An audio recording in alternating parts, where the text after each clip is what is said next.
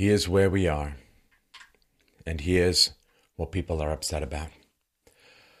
Open communists infest government funded universities, destroying the minds of the young. Socialists and other hardcore leftists infest television, movies, theater, psychology, sociology, political science, history departments, you name it. 25% of sociologists characterize themselves as Marxists. That's probably more than the members of the Chinese Communist Party. Liberal or leftist professors outnumber conservatives nearly 12 to 1. In history departments where I studied, it's over 33 to 1. Liberals to conservatives. Back in 1968, it was 2.7 to 1 across academia. And it gets worse as you go younger. There are 10, 10, Democrats for every Republican among professors over the age of 65. When you start looking at scholars under the age of 36, it's almost 23 to 1. Leftists over Republicans. In 2009, only 6% of US scientists were Republicans. The ratio, I'm sure, is even worse now.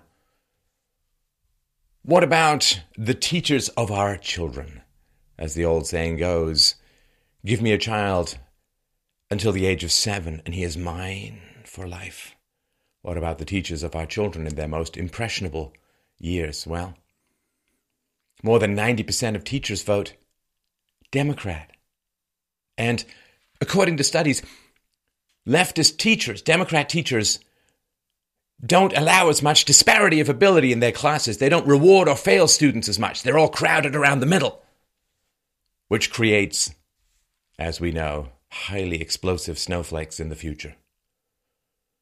The mainstream media, almost completely run by leftists. They want more and more government, more and more laws, more and more coercive control over the population. Out of all reporters, not even the political ones, all reporters, only 7% are Republican. That's a quarter what it was in 1971. According to another study, journalists, reporters, news editors, or television news anchors, as well as other donors known to be working in journalism, 96% of them gave money to Hillary Clinton.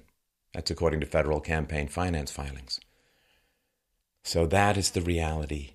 Overwhelmingly leftist, Democrat, liberal. Diversity? Screw you, echo chamber hacks!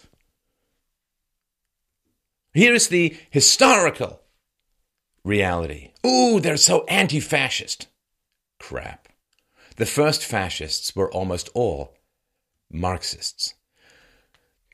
The Marxists and the fascists, they want collectivism. The Marxists want collectivism based upon class, upon class consciousness.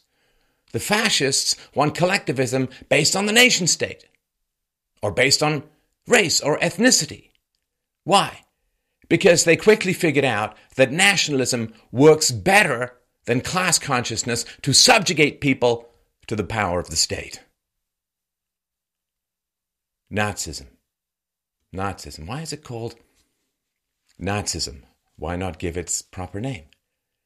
Nazism, National socialism. Oh, but apparently socialism is on the, re- uh, on the left, but National Socialism somehow is on the right. They're distancing themselves from the crimes they helped inspire. National Socialism, Nazism, is just a competing criminal ideology to communism. It's like two crime gangs battling for the turf called the future of the people, but the common enemy they both share of freedom of property rights, of the non aggression principle. That is the enemy they both share. Both Hitler and Stalin loathed and hated capitalism. Hitler was a socialist who based his collectivism on race. Stalin was a socialist who based his collectivism on class and later the Russian nation state. The choice is individual freedom or collectivist subjugation. Collectivism, they don't care what larger concept they can talk you into subjugating yourself to, to submitting to. They don't care. Could be collectivism on, on race or gender or nation or class. Who cares? The state rules, the individual is destroyed. Do you care to which altar, red or brown, you are led to for your slaughter? The sacrifice is all that matters, all that must be opposed. Governments around the world slaughtered a quarter of a billion people, their own citizens, in the 20th century alone. We hear of genocide. Even more dangerous is democide, murder by your own state. 250 million people murdered by their own governments, not including war, outside of war.